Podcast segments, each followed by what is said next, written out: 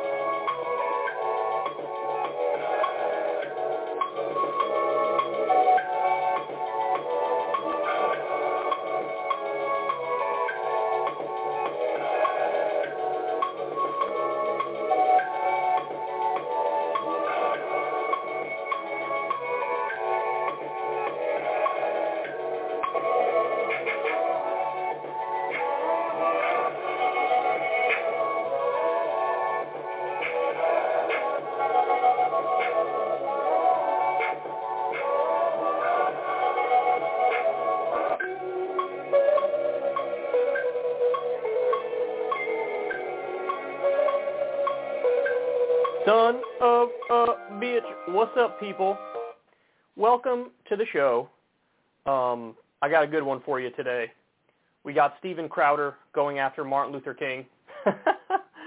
Just saying the words is hilarious, and uh, he basically makes the argument that this guy was actually in favor of violent protests, and you, you don't know what you're talking about.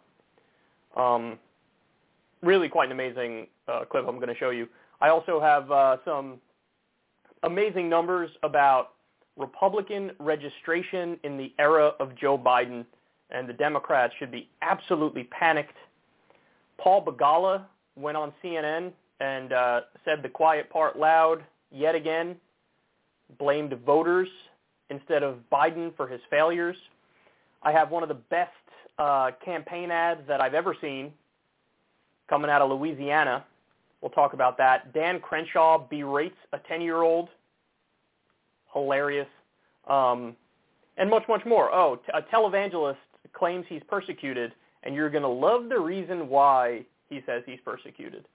And then uh, later on, Donald Trump is asked a policy question since he clearly is angling to run in 2024, and he can't give a single policy answer. So it, it's really, it's really something something special to, to watch that man mentally take a dump every time he opens his mouth. All right, uh, let's go ahead and get started. Kick it off here with uh, this, just this completely bonkers, stunning Axios story that I'm going to show you.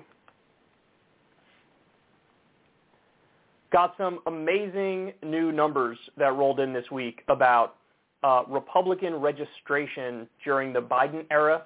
So take a look at this from Axios here. This says quite a bit. Charted, GOP surged as Biden slumped percentage of Americans who identify with or lean to the Republican or Democratic Party, you could see there in uh, the first quarter of 2021, 49% said Democratic, 40% said Republican, and then the great switch happened. It goes to 49 Democrat, 43 Republican. That's in the second quarter of 2021. Then we get a virtual tie in uh, the third quarter, 45 Democrat, 44 Republican. Now it's 47 Republican and 42 Democrat. So there is uh, an absolute flocking away from Joe Biden and the Democrats, and there is movement towards the Republicans. Um, now let me give you some more information on this. Uh, this is, by the way, the actual numbers are from Gallup, but that's Axios reporting on the Gallup numbers.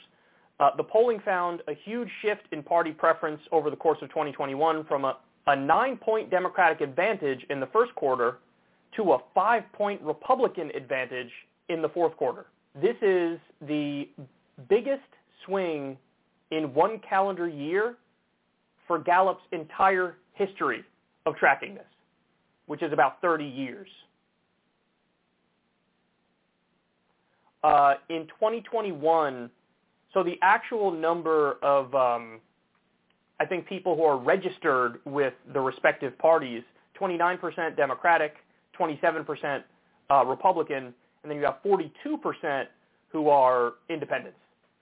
So independents are the largest block. Now, by the way, a lot of people misinterpret this and don't understand that just because you're independent doesn't mean you have like amorphous or apolitical or centrist political views. In fact, uh, it's divided about 50-50 within that block of uh, independents for right-leaning independents and left-leaning independents. And so you basically have independents that like caucus effectively with the Democrats or the Republicans.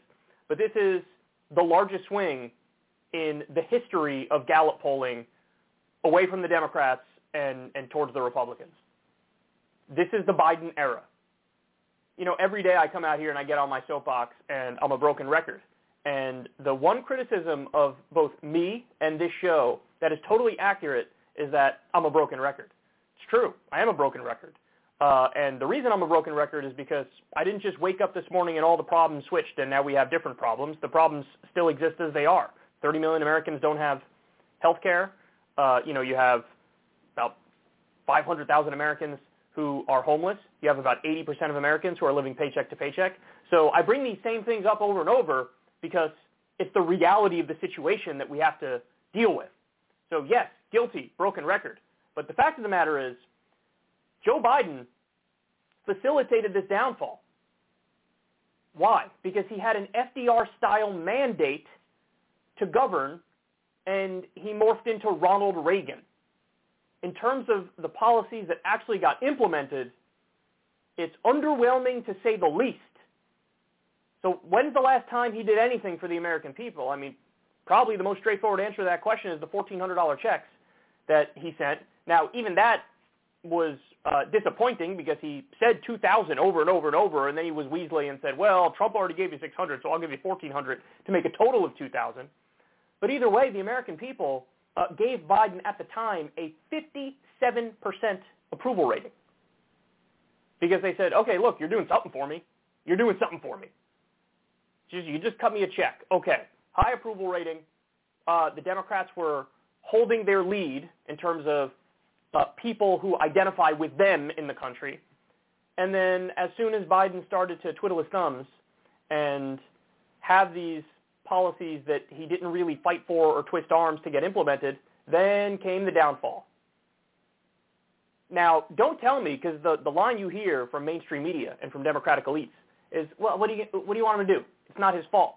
Nothing could have happened because you got Manchin, you got Sinema, they're blocking it, and it is what it is. That is absolute garbage because even if I grant you that point, which I don't, Joe Biden can sign executive orders. And there are plenty of executive orders that would be wonderful for the people of this country that he is refusing to sign. Whether it's legalizing marijuana, which he can do today, freeing all the nonviolent drug offenders, which he could do today, pardon Edward Snowden and Julian Assange, which he could do today, uh, eliminate student loan debt, which he could do today. He could do rolling student loan debt elimination, which is effectively free college, and he could do it today. He is choosing not to do it. He's choosing not to sign an executive order to give all Americans health care during this pandemic. He absolutely has the authority, the legal right to do that because there's a, a provision of Obamacare that effectively says, hey, during an emergency, the government can pick up the tab for people's health care. He could do it. He's choosing not to do it. So he has nobody to blame but himself. And the corporate Democrats need to look in the mirror. It is absolutely their fault. Now, they'll turn around and blame the left. How can you blame the left? Our vision has not been implemented at all, not by any stretch of the imagination. We're very clear about the things we want and the things we would fight for, and none of those things are being pursued at the moment. So I, I don't know how anybody can blame the left, but understand something, guys. This was not set in stone. This didn't have to happen. This great exodus from people who are in the Democratic Party and aligned with the Democratic Party. Didn't have to happen. Again, broken record, but here we go. FDR was effectively a social democratic president. Now, of course, he did horrible things, many on social issues, Japanese internment, you name it. And I'm not downplaying that or saying, hey, let's embrace that. No. But when you look at the economic programs of FDR, the New Deal, for example, Americans got a tiny little taste of social democracy and they said, I want this. And they elected FDR four times. This was before we had term limits. In fact, term limits were a response to FDR, who couldn't stop winning, and the Republicans panicked and said, if we don't do term limits, we're never going to win. So Americans got a little taste of social democracy, and they said, yes, more of this. Elected four times. When FDR was in office, Democrats held 80% of the House and 80% of the Senate. This is what can happen and what should happen if you actually deliver for working people. You look out for them, they look out for you. But instead, you get in there and you twiddle your thumbs and you do nothing and you say, oh, what can I do? Joe Manchin's got me and Kyrsten Sinema's got me and where's my stapler? I don't think I could get this done. And what happens? People are running away from you at a thousand miles an hour. And by the way, I agree with the Bernie Sanders point on this when he says this isn't because the Republicans are, are liked. This isn't because they've done anything good. This isn't because they stand for anything substantive.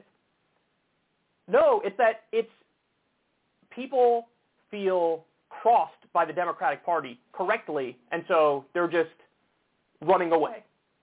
And some people will land in this apolitical nihilistic space, and some people will land in the I guess I align more with the right space. That's the way it works. We have these pendulum elections time and time again. Oh, these people aren't doing anything for me. I'll go this way. Oh, these people aren't doing anything for me. I'll go this way. And the pendulum's just going to keep going back and forth, back and forth, back and forth with nobody delivering for the American people. And by the way, all the GOP has is culture war stuff because they are open about the fact I don't want to do voting rights. I don't want to help the American people out economically. I don't want to do anything on health care.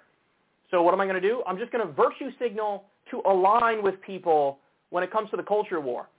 So, you know, they've affect in an era where there's a pandemic and a collapsing healthcare system and economic devastation, all they're talking about is like, don't you hate cancel culture? Doesn't wokeness suck? Well, at least we're against wokeness, and we don't want to call you racist and bigoted or anything like that. We want to welcome you with open arms. So come be with us. And the Democrats are the crazy ones. And look, they're not doing anything for you. So just come with us, and I'll virtue signal around social issues, and uh, you'll support me, and then I'll proceed to do absolutely nothing. That's where we're at. That's where we're at. It wouldn't be that hard to move these numbers. Look, the polling just came in the other day. We talked about it on the show. Biden's uh, just had his lowest single uh, approval rating of his presidency, 33%. Did you know Donald Trump's lowest single approval rating was 34%? So Biden has now gone below Donald Trump, and that poll for Trump came out after January 6th. Do you know how disliked you have to be to get below that guy after January 6th? Do you understand that? I went through the, the history of it too. Barack Obama's lowest single poll was 40%, a full seven points higher than Joe Biden's current number. Now, to be fair to Biden, uh, the actual average of polls, he's at 41%, but his lowest single one came out at 33%. The only modern presidents who were below Biden are the two Bushes. George W. Bush at his lowest was 25%, and George H.W. at his lowest was, I think, 29%. But even Bill Clinton at his lowest, 37% look, this is what you get. And then what did Biden, uh, what did uh, he do the other day? He came out and he said, uh, God's honest truth, I don't know if we're going to get this through. Well, I guess points for honesty on that one. But if you had any strategic ability, or if you had a pair of balls, you would have twisted arms. It's unbelievable what's going on. Even if I grant you, oh, you hit a legislative brick wall because of Manchin and Sinema, which I don't grant you because you don't know how to fight. You don't know how to get them to fall in line. You don't know how to do the carrot or stick approach, play the mafia boss approach. Um, you still could do executive orders. Even if I grant you the whole, okay, whatever, you know, Congress is, is deadlocked, it's not going anywhere, there's nothing you can do to get these people on board. Again, I don't believe that. But even if I grant you that, break out that executive order pen right now. And he's not. And it's a joke. And now, at this very late date, um, just got the news that finally they're doing uh, free testing. Now, there are caveats as to um, what makes it perhaps not as good as other ways they could have done it, but you could at least now get some free, I believe, the rapid tests. they just launched the website yesterday, and then now we just heard they're going to send out 400 million free N95 masks. So now look, those are good things, but where would Biden's approval rating be if he did this uh, earlier in his time in office? If he did it within the first two or three months of his administration, where would his approval rating be? Or he did it, let's say, after he cut the $1,400 checks, you know, a month later, then you send it out now people are getting the sense, and not incorrectly, that this feels like it's too little too late. You know, Omicron is already surging across the country. We have, what, over 1,000 deaths a day. Uh, hospitals are jam-packed. And now, you say, at this late date? I don't want to be too harsh on this front because I want to incentivize more things like this. Okay, send out the tests, send out, send out the, uh, the masks, but you just get the sense they're always like two or three steps behind. And they're not governing in any sort of effective way. It's really pathetic. So you have this great exodus from the Democratic Party now, and the Republicans are, um, you know, the beneficiaries of that. And they're not, I mean, the Republicans might shatter a record in the sense that they win an election without ever talking about any policy. They're on track to do that. That party should be so easy to beat that it's laughable. It should be, it should be a joke you should trounce them in every single election. But because you're so bad at delivering on core promises, I mean, guys, we're two years into a raging pandemic. We haven't even had a bill proposed, a standalone bill proposed to give people paid sick leave. Every other country has paid sick leave. Certainly every other developed country has paid sick leave. You couldn't do a standalone bill on paid sick leave and do a full court press? And then even if it gets slapped down, then use that as a, a, a political hammer to hit the Republicans over the head with and to hit the obstructionist Democrats over the head with. Just a number of ways in which there's no strategy, there's no vision, there's, there are no goals.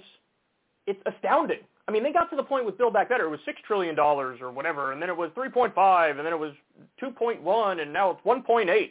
And they're at the point where, I mean, Pelosi almost literally said it the other day. Look, just have Manchin and Sinema write whatever bill they want, and then we'll fucking pass it. Look at that. Look at how weak and pathetic and sad that is. And, and they're still not giving anything in terms of what they want to pass because they don't want to pass anything because they're massively corrupt.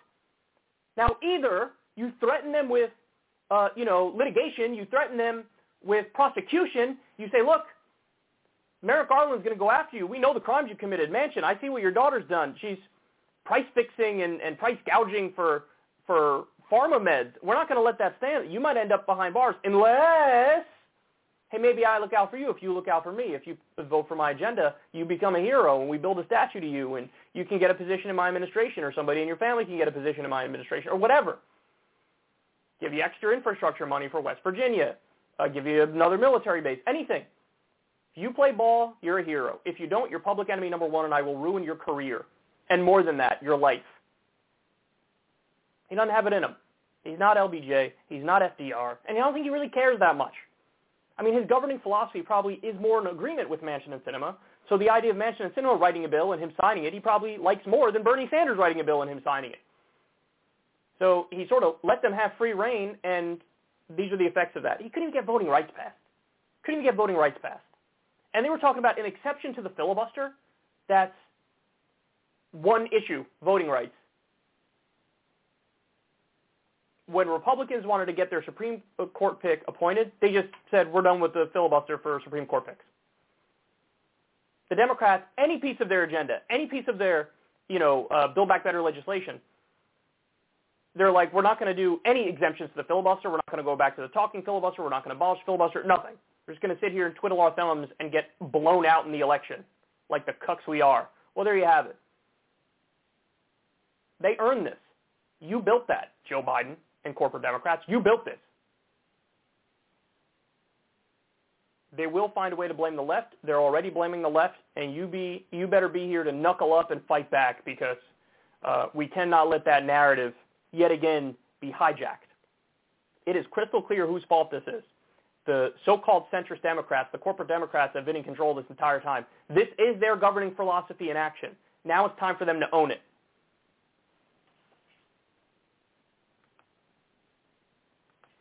Okay, next.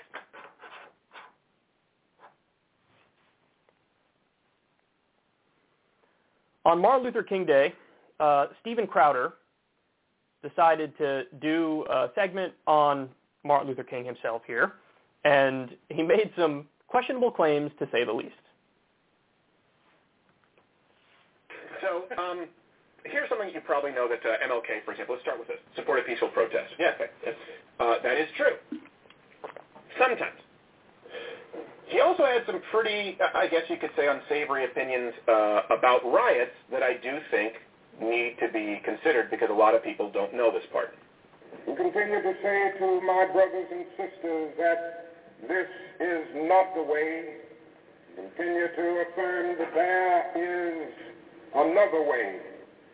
But at the same time, it is as necessary for me to be as vigorous in condemning the conditions which cause persons to feel that they must engage in riotous activities as it is for me to condemn riots. I agree with everything thus, thus far. I think America must see that riots do not develop out of thin air.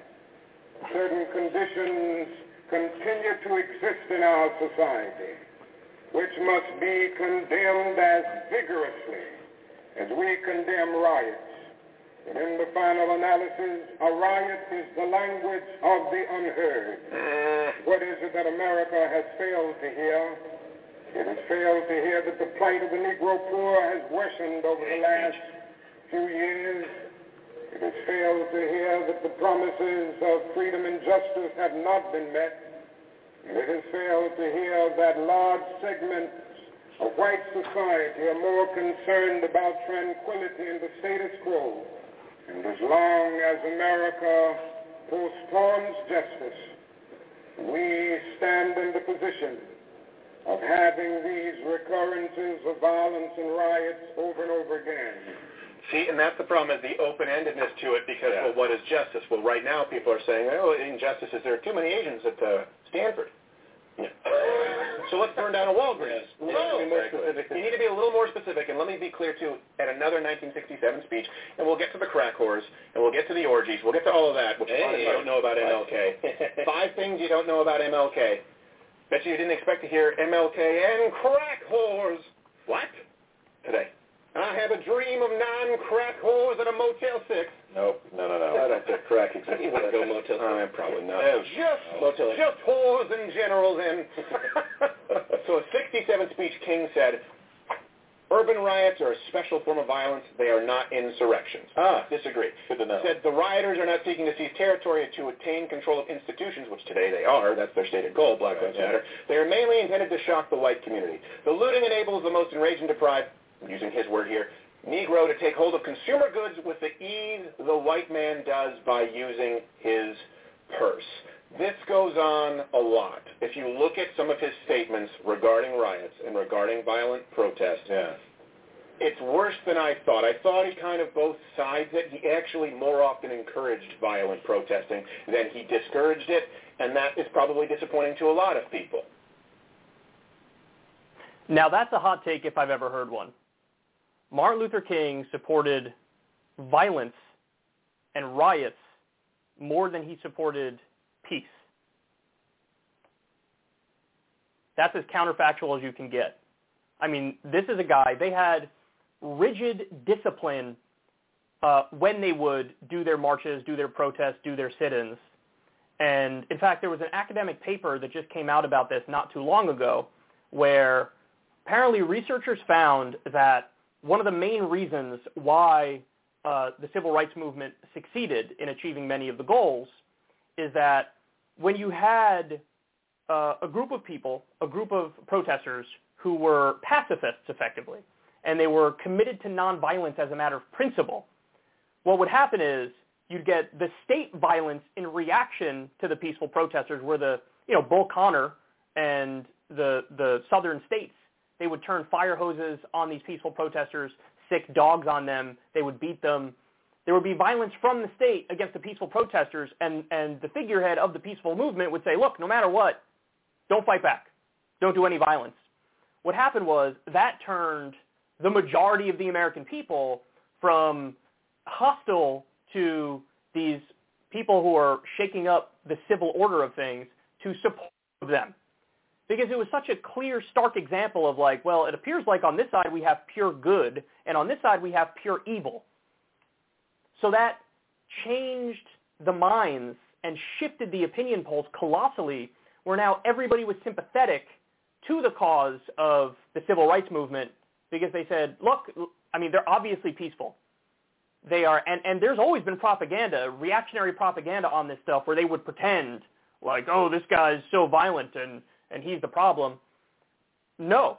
I mean, he was a committed pacifist. It was turn the other cheek all day. Oh, you're going to hit me here? Okay, hit me here too.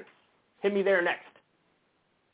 And so nothing could be further from the truth. And again, this is what uh, academic researchers found. This is one of the reasons, one of the main reasons why the civil rights movement was so successful is it led to real movement on the issues because the majority of the population began to sympathize with these people who were principally committed to nonviolence. Now, by the way, MLK got a lot of crap at the time from uh, people who were way more hardline than him, like Malcolm X, for example, for a long time would beat up on on Martin Luther King and say, look, this is like cuck stuff here. Where you're just going to sit there and take it? That's ridiculous. Um, so when he talks about riots and he talks about the violence, what he's doing is explaining why it happens. He's trying to get people to understand where they come from. They don't come out of nowhere. And in the minds of the reactionaries, they say, look, state violence doesn't count the reaction to that state violence, which sometimes manifests in violence, that counts as violence. Well, why does it not count as violence when you're forcibly removed from sitting at the same diner counter as white people? That is state violence. It is state violence to have segregation and say, look, don't come over on this side of town or else there's going to be consequences. That's state violence. And a lot of people just give state violence a pass. It's the same thing when it comes to foreign policy. We talk about this all the time. When you have drone strikes, that uh, murder innocent women and children, that counts as terrorism. Just because it's done by the state doesn't mean like you can magically declare, no, now we're going to call it collateral damage because it's done by the state. So therefore it doesn't count for reasons X, Y, and Z. That's nonsense. That's BS. That's intellectually lazy. And so what MLK was doing is he was explaining where the riots come from and why they happen and so how we can avoid them. It's the language of the unheard. You know, uh, another theory on this, which I'm sure is one that he at least in part uh, agreed with is this notion that when you look at something like with George Floyd, where he was effectively murdered, well, rioters often uh, are coming from this place of, okay, if you guys want to break the law and murder people, well, we could break the law too. Watch this. I'm not in favor of riots. I'm not in favor. I want to avoid violence as much as humanly possible, but an academic explanation as to where it comes from is a logical thing to do so that you can prevent stuff like that from happening in the future. And if you address the injustice at its core and the state violence at its core, there would be less violence in response to that. There would be fewer riots. Man, unbelievable. Look, I'll say this. If Steven Crowder was back in the 1950s and he was black, he would be a black nationalist. And you know what? I'm not knocking him for it. I said this before myself. I think I would have been a black nationalist back then. If I was black and in 1950, I would have been much more attracted to Elijah Muhammad uh, and Malcolm X and the Nation of Islam than I would have been to MLK. Because, you know, look, the only time I think violence is okay is for self-defense. And that was the line that Malcolm X was pushing. I, you know, you should defend yourself, your property, your family, your people. That would have appealed to me. Because when you have official second-class citizenship, state-enforced oppression, re- responding to that with some semblance of violence. I mean, it was Barry Goldwater, a right-wing presidential candidate who said extremism in the defense of liberty is no vice. And that was the, the mindset of black nationalists and black separatists. That's how they thought about it. It was, and they viewed it as a self-defense kind of thing. So I, I would have been more attracted to that. I'm sure Steven Crowder would have been more attracted to that. But he's not black, and he wasn't around in the 1950s. So what does he do? He effectively smears MLK on MLK Day, and we know it's a smear. Why? Because he brings up the crack whores and orgies. Uh, hey, Steven, you sound like a snowflake who's triggered here. I don't care if Martin Luther King had orgies or slept with prostitutes. I don't care about that at all. That has no bearing whatsoever on his political philosophy. And I know Steven Crowder understands this point. Why? Because there were a million scandals with Donald Trump, whether it's grabbing pussies over here or, uh, you know, sleeping with somebody who they then paid off, maybe with campaign funds over there. There were all these stories, and I, I don't remember Steven Crowder making a big deal of Donald Trump and his personal private sex life. And I'm consistent on this. You go back and listen to the things I talked about. I, w- I never cared about that stuff because that has nothing to do with the governance. That has nothing to do with the policy decisions that you make. That's what affects everybody's life. What you do with your dick is none of my business. Now, if there was a situation where campaign funds were used to pay off women, well, that's a different story because then that's illegal and you're violating people's trust who donate to you and all that stuff. It's fraudulent in a sense. So that I would care about. But in terms of the actual act itself, who cares? I mean, there, there, Gandhi may have been like some sort of child rapist or something. Does that take away from Gandhi's political accomplishments and his his philosophy on that front? No, it doesn't. It makes him terrible in that respect, but it has no bearing on the political philosophy. So it's a red herring. That's the name of the logical fallacy, red herring. Oh, this guy's a hero who tried to usher in, uh, you know, justice and and bring us equality. Well, did you know that he liked to nut? Who cares? Who cares? Who cares? So, God, I mean, it's clear what he's doing here. It's clear what he's doing here. And uh, I was reading the responses. He tweeted about it. I was reading the responses. And even a lot of his own people, people who clearly, like, watch him all the time and agree with him, they were like, hey, dog, I don't know what you're doing here, but I don't like it. Don't go after a great man on his day. So there's a little bit, it, that actually goes to show you why most of the Republicans um, tried to embrace Martin Luther King and find the most benign quote of his that they could. Like Josh Hawley did that, Lindsey Graham did that. It's like it's old when you can't beat him, join him thing. So what you do is you take the benign quote, you try to sanitize his legacy. You don't talk about the fact that he was in favor of democratic socialism and universal health care, and he was in, against U.S. imperialism and wanted to end the wars and said the U.S. government is the greatest purveyor of violence on earth today. So you ignore the parts that are um, actually edgy and, and more leftist you sanitize them by using the benign quotes, and then you embrace that legacy and pretend like you're more in favor of MLK than the others. That's the standard right-wing move. I mean, there were private prisons that were uh, quoting MLK tweets and, and praising him on the day. Private prisons, that whole industry is built on injustice. Locking people up for profit and then lobbying the government to make more things illegal so you can continue to put asses in bed so you make more money. I mean, it's insane. But this is what people do if they're sophisticated with their propaganda. It's, look, I'm going to lie and pretend like I'm more in favor of him than you are, even though I'm not. But Steven Crowder didn't have that in him. So I guess in one sense, points for honesty at least. He's like, I'm not going to, you know, pretend like I'm more pro MLK than you are. I'm actually going to make the argument, well, maybe MLK wasn't as good as you thought he was. How about that? That's amazing. And then final point I'll make is this. Um, there is there's a lot of debate among academics and on the left in general about the utility of violence. And there's a so there was that study I pointed out about hey here's one of the main reasons why the civil rights movement worked and it was a principled opposition to violence that made more people sympathetic, which made it eventually we got to the point where we could pass civil rights legislation and voting rights legis- legislation. But there's a whole other school of thought, and um, the other school of thought is, look, if you're actually committing violence and you're actually destroying society, will leaders make an effort to try to restore order by doing concessions? And there's also historical evidence of that working, where, you know, the unapologetic, ruthless, um, destructive form of property violence at the very least uh, leads people in leadership positions to say, look, I'll do anything to make this stop. So if you want me to make some policy concessions, fine, I'll do it. So there are actually academic reasons and, and intelligent arguments in favor of certain forms of political violence. I mean, Noam Chomsky talked about if you, uh, you know, see airplanes or weapons that you know are about to be used on landless peasants in a genocide in Vietnam, and without hurting any human beings, you destroy the planes or you destroy the weapons, dump them in a river, whatever the fuck uh, isn't that a isn't that moral violence? It's moral property violence, and I, I have a hard time objecting to that. How can I object to that? Yeah, if you know it's going to be used in a genocide and you just destroy the weapons, that's violence. Technically, it's property violence, but isn't that the right thing to do to save the lives of the innocent landless peasants who are about to be massacred?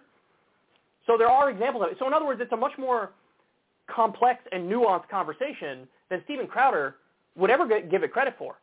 And you know, look at South Africa with Nelson Mandela. Nelson Mandela was able to go to the white authorities in apartheid South Africa and say, listen, you could deal with me or you could deal with them.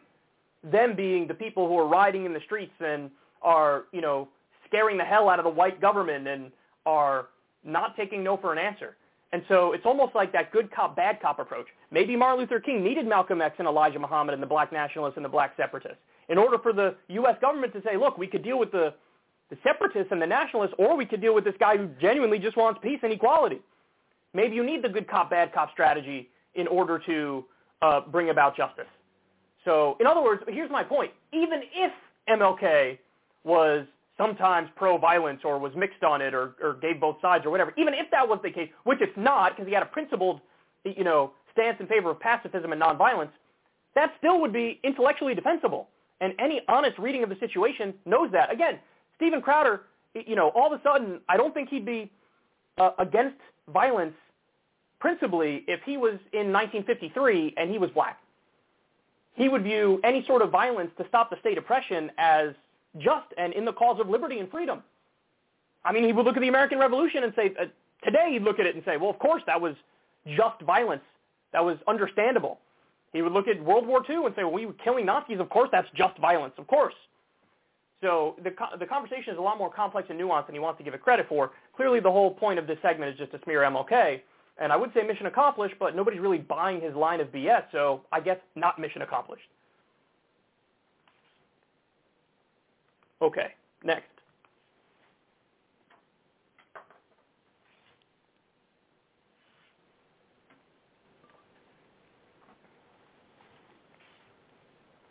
Paul Begala has been a Democratic strategist since roughly 1864.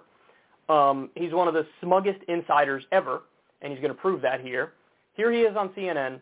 Um, he's asked about well, you know, if Biden fought for infrastructure, which by the way he didn't really, he just happened to get the bipartisan infrastructure bill passed, which is the worst one and the one with corporate giveaways, and Build Back Better didn't pass, so he didn't really fight for it in any serious way. Um, but there's a question that's posed here. Hey, he fought for that. What's the deal with voting rights? Why didn't he fight just as hard for voting rights? And look at what Paul Begala's response is. Did President Biden put more effort into getting infrastructure passed, for example? Well, he he got infrastructure passed, and that's a good thing because success can can breed success.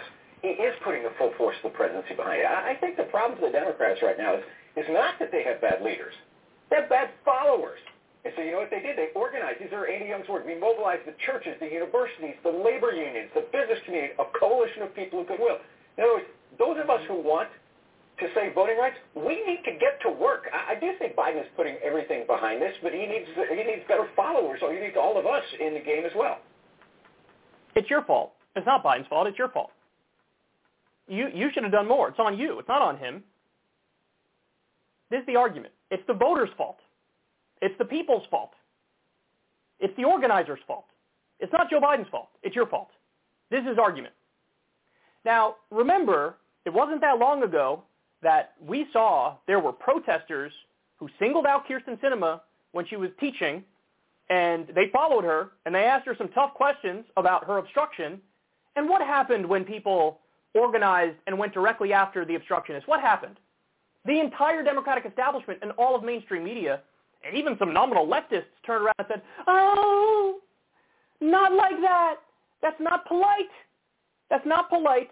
That's not civil. You're violating our gentleman's code of conduct, good sir.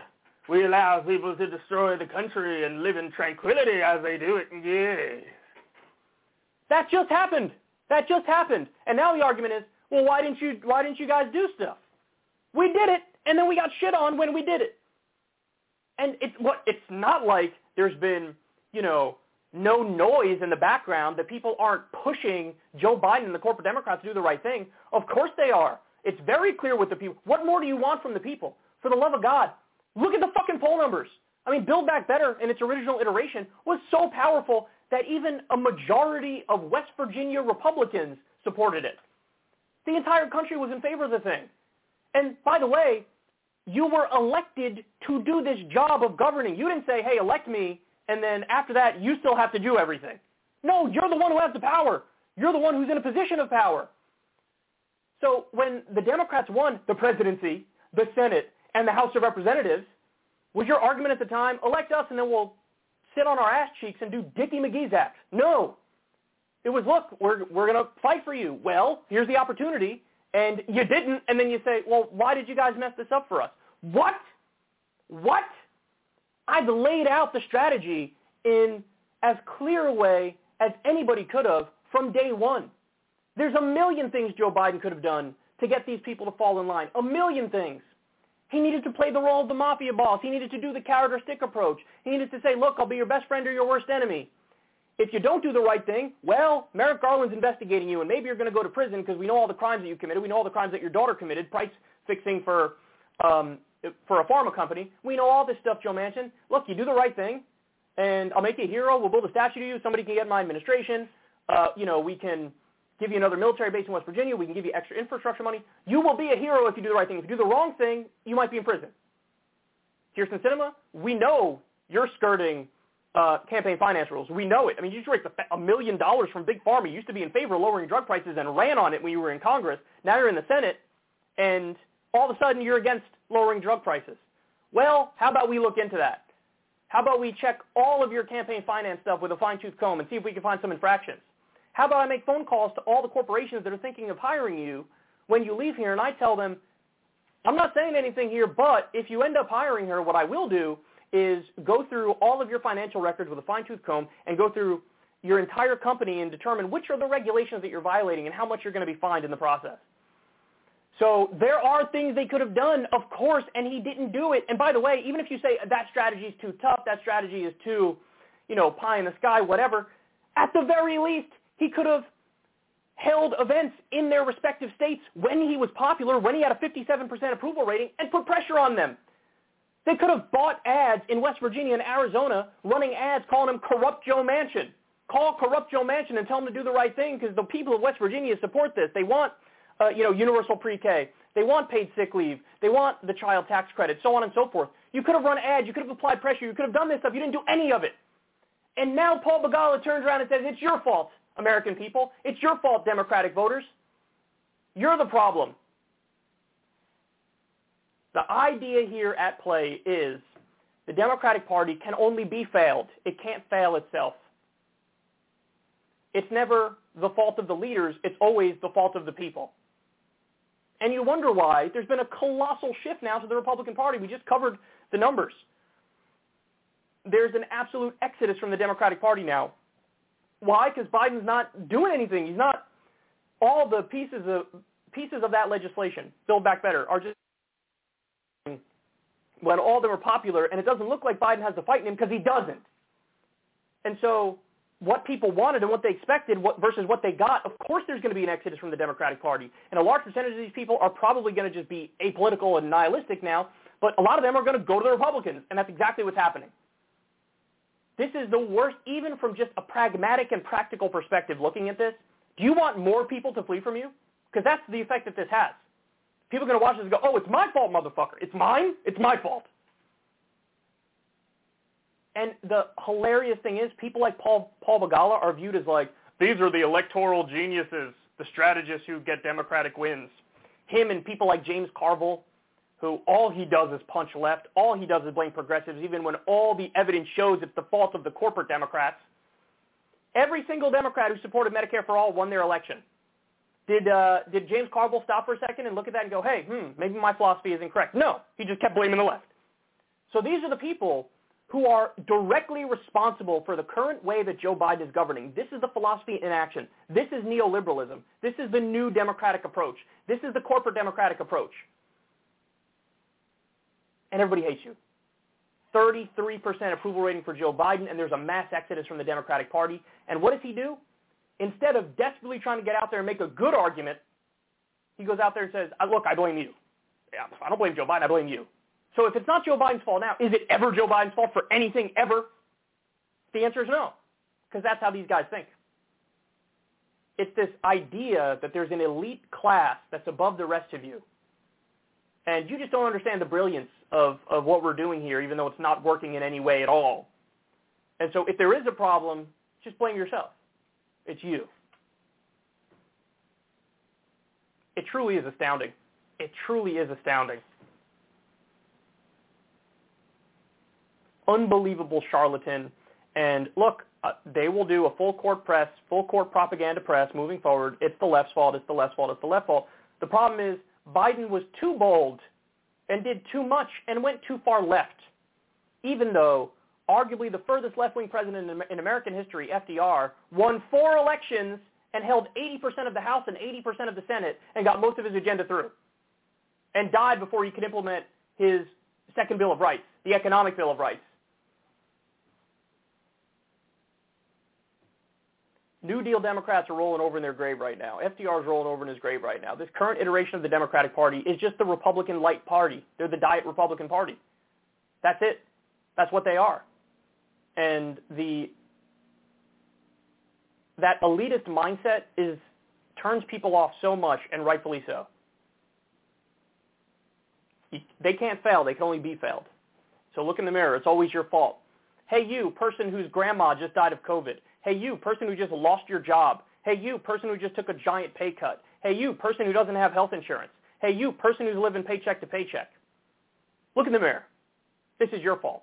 It's not the fault of the most powerful person in the world, who, by the way, if he wanted to, could break out his executive order pen right now and give everybody health care. It's not his fault. It's not the fault of the guy who can eliminate student loan debt right now and doesn't. It's not the fault of the guy who can legalize marijuana right now and doesn't. It's not his fault. It's your fault. That is a phenomenal message. I'm sure that's going to help big time going into the midterms, Paul Begala. You absolute dipshit. Okay.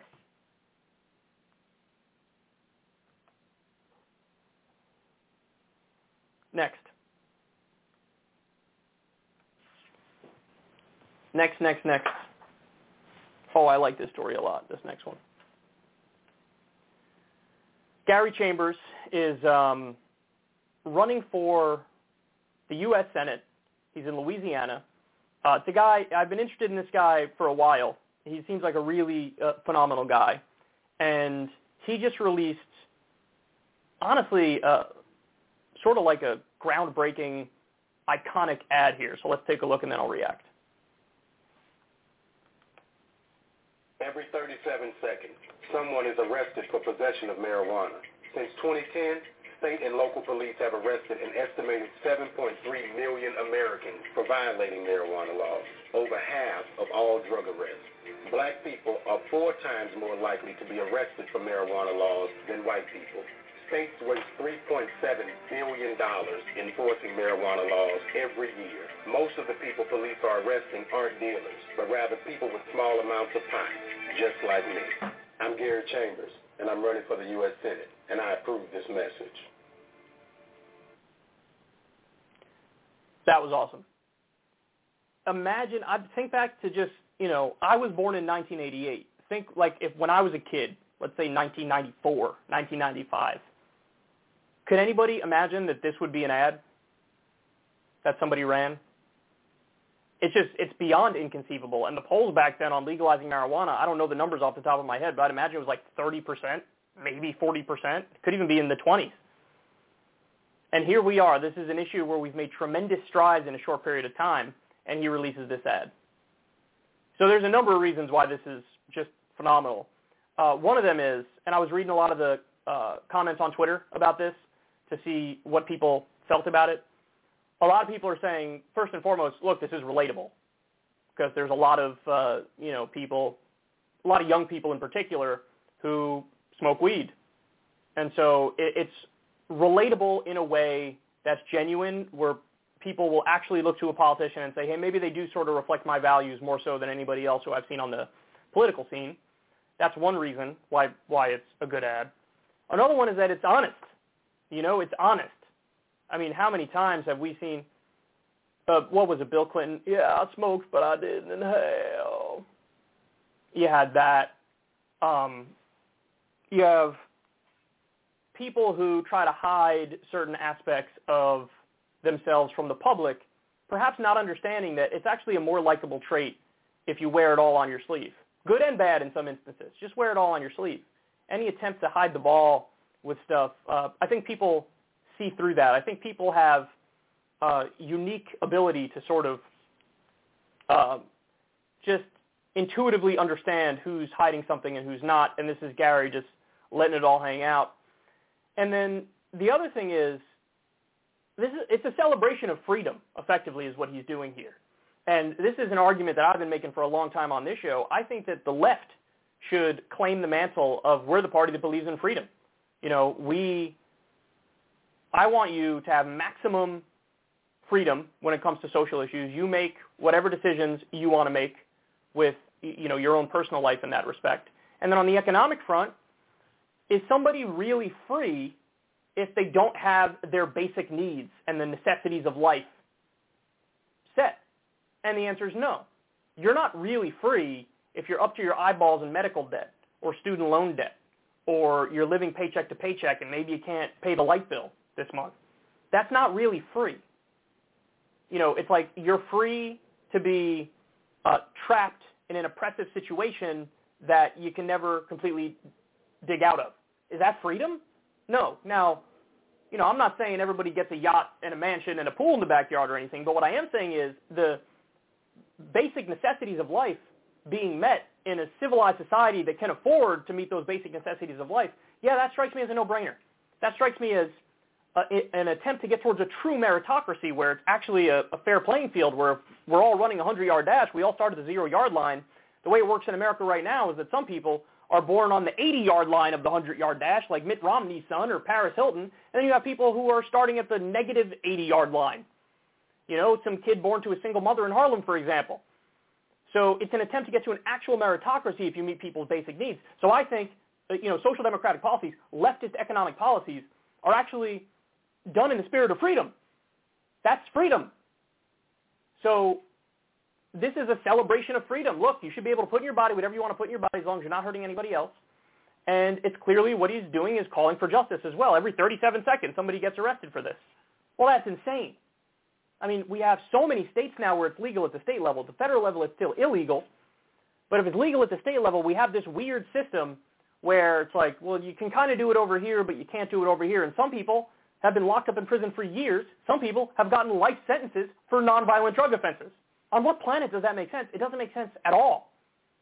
And so Gary Johnson is, is calling attention to that and saying, look, this is unjust. This is makes no sense, and I want to be there to fix it.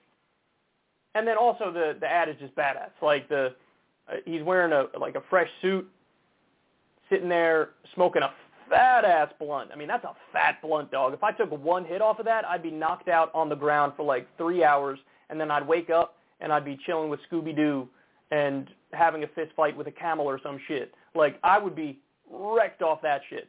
But his suit is dope. He's smoking a fat blunt and he's sitting in that chair in the middle of Louisiana in the middle of nowhere. I like it. I like that ad a lot. Now look, he's got an uphill battle in, in Louisiana to win a, a U.S. Senate seat in Louisiana, but it's almost like when you have when you really have nothing to lose and you're fighting an uphill battle, you could almost be more bold and have a more free campaign and express your values more. Because it's like, hey, I'm supposed to lose, right? I'm supposed to lose this thing, so why not? Why not show people who I really am? Why not show them what I really stand for? Why not make a good argument? Why not stand up even harder against injustice? And so in every way, shape, and form, I like this. Uh, very bold, very bold for him to do this. Um, Gary Chambers, man, everybody go check him out. You know, donate if you can. Um, he's a re- he's a real one, that's for sure.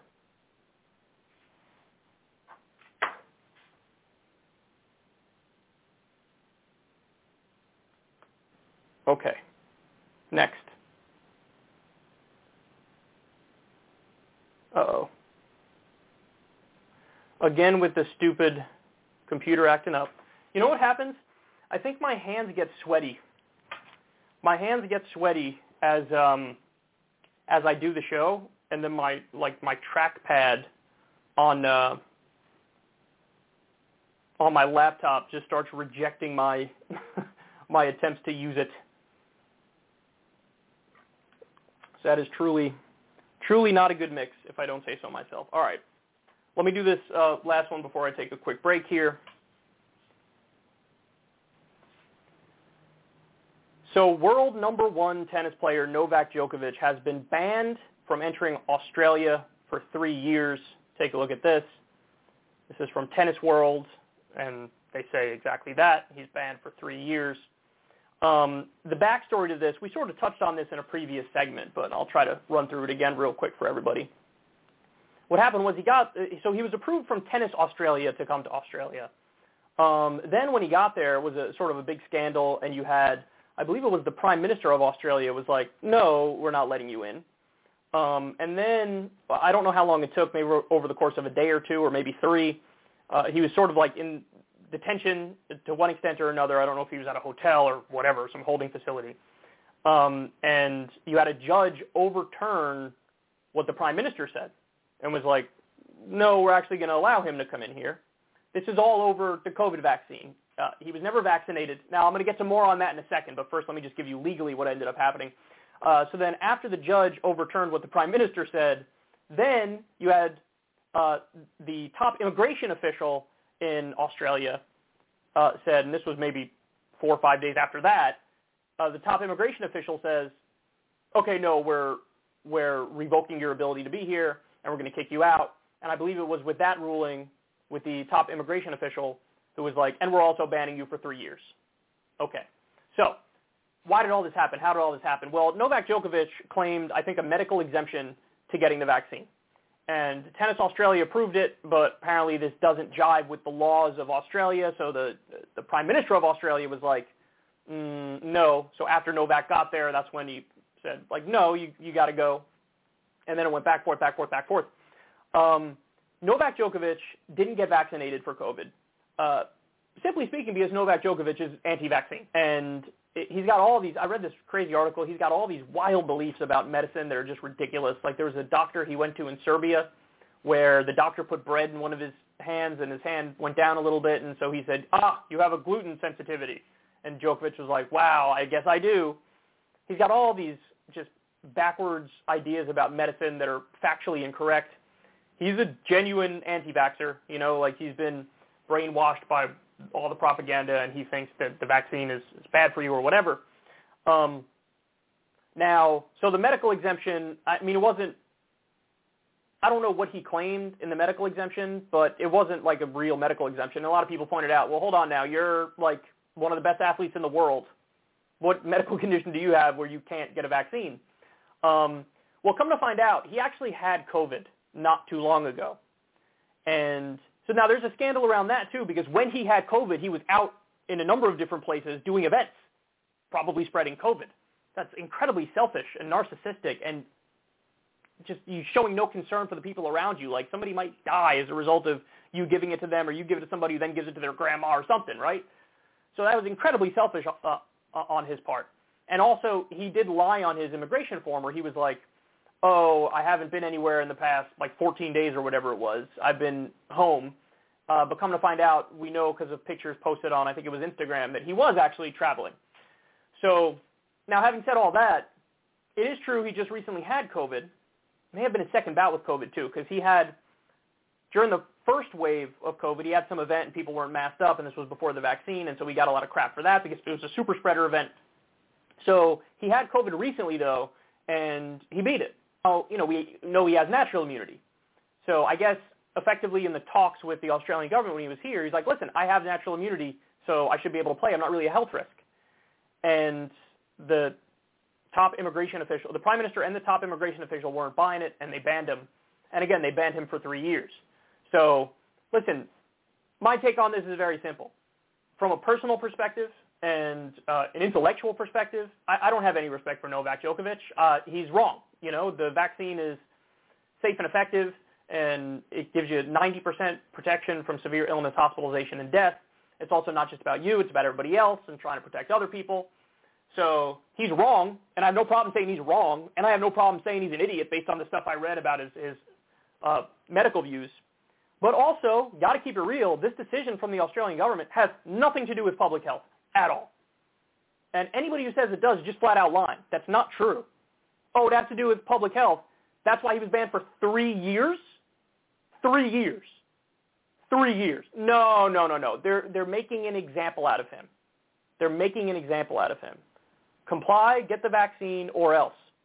Now, my guess is people in Australia, and I haven't seen a poll on what people in Australia think, so I'm just guessing here, but they've dealt with much more severe COVID restrictions than people in the U.S. and then a lot of people around the world. And in some ways, it's been successful. Um, and but that sort of hardcore, more authoritarian approach to this stuff, uh, you if you lived in that country, you'd probably feel like, hey, listen, I went through, I had to jump through all these hoops, I had to do all these difficult things, I had to, you know, quarantine and stay inside and lock down and do all these things for so long, and then you're telling me this asshole tennis player gets to waltz in here after not getting vaccinated, and he could just come in here and play, no problem. And so I think the fear was and, and the view from the Australian public probably was, and obviously many uh, officials in the Australian government, they thought, look, if we let him in, we're going to be viewed as like elitist, like making a special exemption for a guy because he's the number one tennis player in the world, and that's not fair.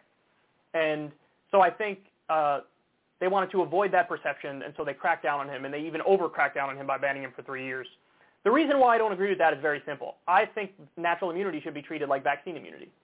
You know, and I do think that's the crux of the question here, because it doesn't matter what you personally think of Novak Djokovic and the way he acted, because I'll grant you every negative thing you want to say, selfish, narcissistic, so on and so forth. Um, but I, I think there's no reason not to treat natural immunity like uh, vaccine immunity. And so since that's the case, it, you'd ha- almost have to be like, fine, okay, we're going to let you in, even though we don't agree with uh, what you did here. Uh, I mean, I guess the technicality they can hold on to say, no, we're going to crack down on you is because he lied on his form saying, oh, I haven't been anywhere, and he was somewhere recently. So if they want to try to get him on that technicality, I guess you have a, a somewhat reasonable argument to say you can't come in this year. You know, I, I would disagree with it, but at least I see where you're coming from if you make that argument because he lied on the form. But when you say three years, no, no. And another point that people in the Australian government made was, look, this is, he's going to fuel anti-vax sentiment more by doing this. I totally disagree. I think the exact opposite is true. I think now by banning him, especially for three years, you have now made him a martyr. So if you were, wanted to avoid firing up the anti-vax people, mission failed because you just fired them up more now. And if anything, it's even worse because I'm somebody who's staunchly pro-vaccine, and now I'm looking at it like I sort of feel bad for the guy, even though he's a piece of shit. Three years banned, and by the way, I haven't even brought up the tennis angle of this because it's secondary to the health and government angle of this, but he has 20 Grand Slam championships. He has 20 major championships in tennis. Uh, Roger Federer and Rafa Nadal also have 20 major championships. Right now, they're basically tied in the argument for who's the GOAT. The next one, to, the first one to get to 21 kind of wins that conversation in an, maybe an undisputed way, at least until the end of all of their respective careers, and we know who truly is the GOAT. You want to take one of the majors off of, uh, you know, the possibility for him for three years? For three years. I, I think that's way too punitive. I do. Look, again, I'll repeat it. They have a reasonable argument, one I don't happen to agree with, but they had a reasonable argument to say, look, you lied on your form, and so therefore we're not letting you play this year. Okay? I still wouldn't have anything to do with public health because he has the natural immunity, but at least you have a argument. I could see your perspective if you say this year, no. But three years? Nah, nah, nah, nah, nah, nah, nah, nah, nah, nah. That's super dickish and very authoritarian and it has absolutely nothing to do with science and nothing to do with public health. I can very confidently say I don't like Novak Djokovic personally based on the things that I've read throughout this whole saga, but I could also very comfortably say he should be allowed, in my, in my opinion, he should be allowed to play this year and the next two years. And I know I might be taking, this might be a controversial stance among my audience because most of my audience, thankfully, is very pro-vaccine, but um, you got to be willing to separate the conversation about the vaccine and vaccine efficacy and how well it works and all that stuff from a conversation about the policy surrounding it and what truly is about health and what's not about health and so on and so forth. And it's more complex and nuanced than a lot of people want to give it credit for. But I think this is way too punitive, and I feel bad for the asshole, if I'm being honest.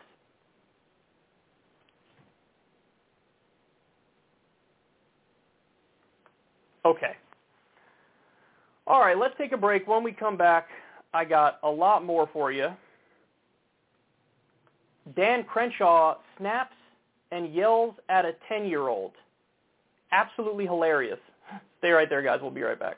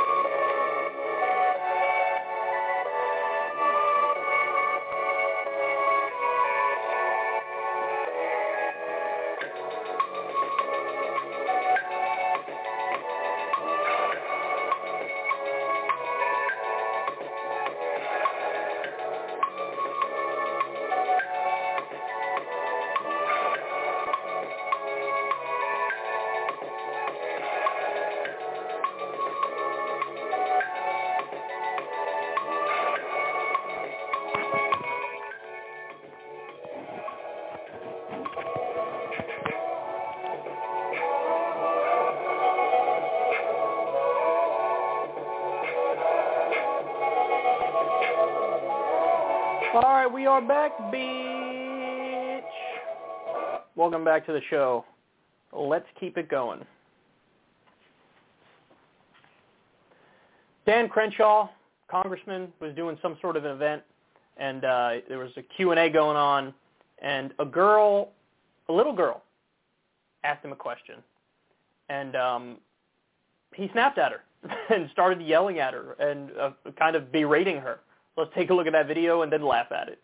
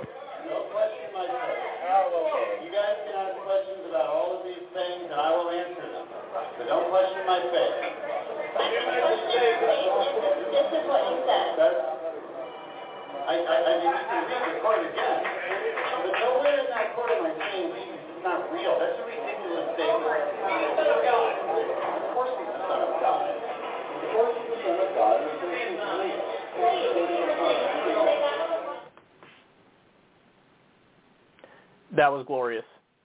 Uh, so she's quoting him when he was on a podcast, and he said something that was uh, effectively like, uh, "People need archetypes. They need like leaders and people to look up to.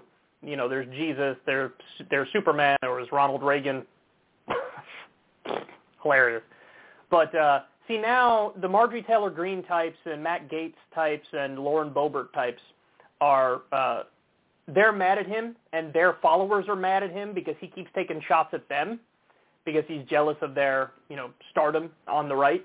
And so that's where this question came from. I have no doubt that that, that young girl, and I've seen the article in The Independent said she's 10 years old, but I have no doubt that she likes those people. And so she did go to this event saying, yeah, I'm, I'm, I'm going to get Matt Gaetz. And so she's effectively like, I don't know if you heard at the beginning. She said, you not only lied about Jesus not being real, but you lied about being a Christian.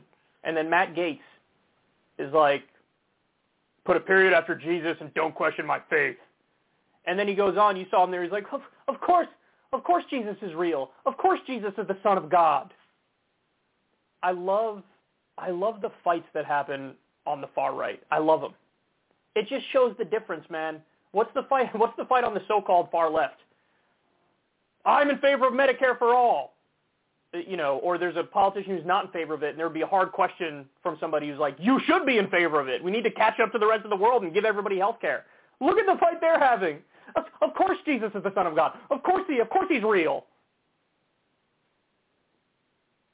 It's just so unserious. But look, Dan Crenshaw knows that on that, on the right, you can't say that you don't believe in Christianity and you don't believe in Jesus. Because to them, that's a deal breaker. That's a litmus test for them.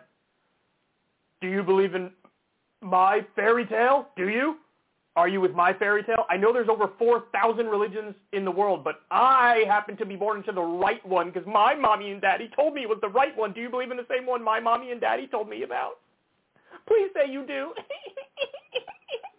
and this isn't just a 10-year-old girl. This is everybody in that room is like, oh, are you not a Christian? Are you one of the heathens? Is that what you are? It's so, like it's so unserious. But by the way, he easily could have handled that question with much more grace. Look, any politician who's clever, who's witty, who's smooth, who's persuasive, I mean, it's it's like a it's like a jujitsu match or a boxing match. Like you got to roll with the punches, bro. So you got to be like, look, thank you for asking that question. That allows me to clarify my position. And uh, my position is Jesus is the Son of God. Uh, I'm a Christian. I've been my entire life. I have a, a deep faith. Um, but there are times when people are younger or perhaps they're raised in different religions where they do need archetypes to look up to. And that's why I gave those other examples. That's why I talked about Superman. That's why I talked about Ronald Reagan. Um, but me personally, for me, it's always been Jesus. That's all you have to say, bro. He snapped. Here, I'll help you put a period at the end of Jesus and don't question my faith. That's a little girl, dog. That's a little. You're gonna get into a, a, a verbal altercation with a little girl, and by the way, she stood by. She stuck by her guns. She was like, "Nah, I know. I saw what you said, dog. I saw what you said. You can't get out of it now. So look, if she's gonna be an asshole, let her be an asshole. She's a little girl." But you got to roll with the punches. You, it's not even about talking to her. It's about talking, com- communicating your message to everybody else in the room. But look, even if he answered like that, I'd still be making fun of him. Why? Because of the whole like, like you have to pledge allegiance to the, you know, bearded hippie who lived thousands of years ago, maybe or maybe not. And of course, none of these people, like these people, the philosophy and ideology of Jesus in the New Testament and all like the pacifism and stuff like that. Is that what these people in this room are? Are they pacifists? Are they in favor of looking out for the poor like Jesus was? No, no. There's a giant gulf between, you know, what their political beliefs are and who they claim is their their Lord and Savior. You know, that guy would have definitely. Who would Jesus have denied health care to? Serious question. Nobody. What? How many wars would he want to fight? Would Jesus be pro our 900 military bases? And giving weapons to 73% of the world's dictatorships. Is that what Jesus would support? No. No, I don't think so. Jesus, this is so silly. But he's right. I, look, I do. I, I'm not gonna lie to you guys. I sort of want to go to one of these events, one of these like Q and A things with Republican Congress people, just to feel that that room a little bit, just to get the sense of that room. Because yeah, they have red lines around like Christianity and Jesus and all sorts of silly stuff and Trump and um, it's just such a different feel. And these, I mean, Crenshaw made a mistake, man. He made a mistake when he decided to pick a fight with Lauren Boebert and uh, Marjorie Taylor Greene and Matt Gaetz, all like the really loud and aggressively stupid people on the far right that are getting a lot of press, because that's the far right base loves them solely on the basis of the fact that mainstream media attacks those people all the time. And when Crenshaw goes after them, even though Crenshaw is going after them from the right and saying, you're not conservative enough, look at your voting record, they don't care because they don't really care about policy, these people. They just think now Crenshaw's with the libs and he's helping the mainstream media because he's going after people who we like. So, look, you made your bed, Dan Crenshaw, now you're going to sleep in it. What's so amazing about him, all he wants in this world is to be beloved by these people, and he, at some point he probably wants to become president. That's all he wants in this world. But he just doesn't have the chops because he fails the most basic test of a politician. He doesn't. He's not. There's no charisma. He's not likable. He doesn't have that X factor. He has anti-charisma. He has anti-charisma. So like you just there's one of those guys, and when you talk, you're just like, I don't like you. Doesn't he? He he can actually be saying things that might even be true, and people just listen. Like, I don't like your vibe, bro. I don't like it at all. I, I'm gonna go away. I don't like you. It's just one of those people, man. One of those people with with that quality. It's very weird communication stuff is is very strange. Like nonverbal stuff is, is so important and just the vibe and the feel and the energy you get off somebody is so important. And he just fails miserably on that test. And this is such a great example of it here. You couldn't even roll with the punches with a 10-year-old coming after you, son. Please. Okay, next.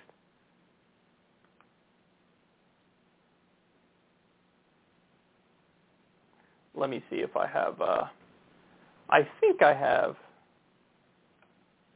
some notes for this next one. Let me take a look.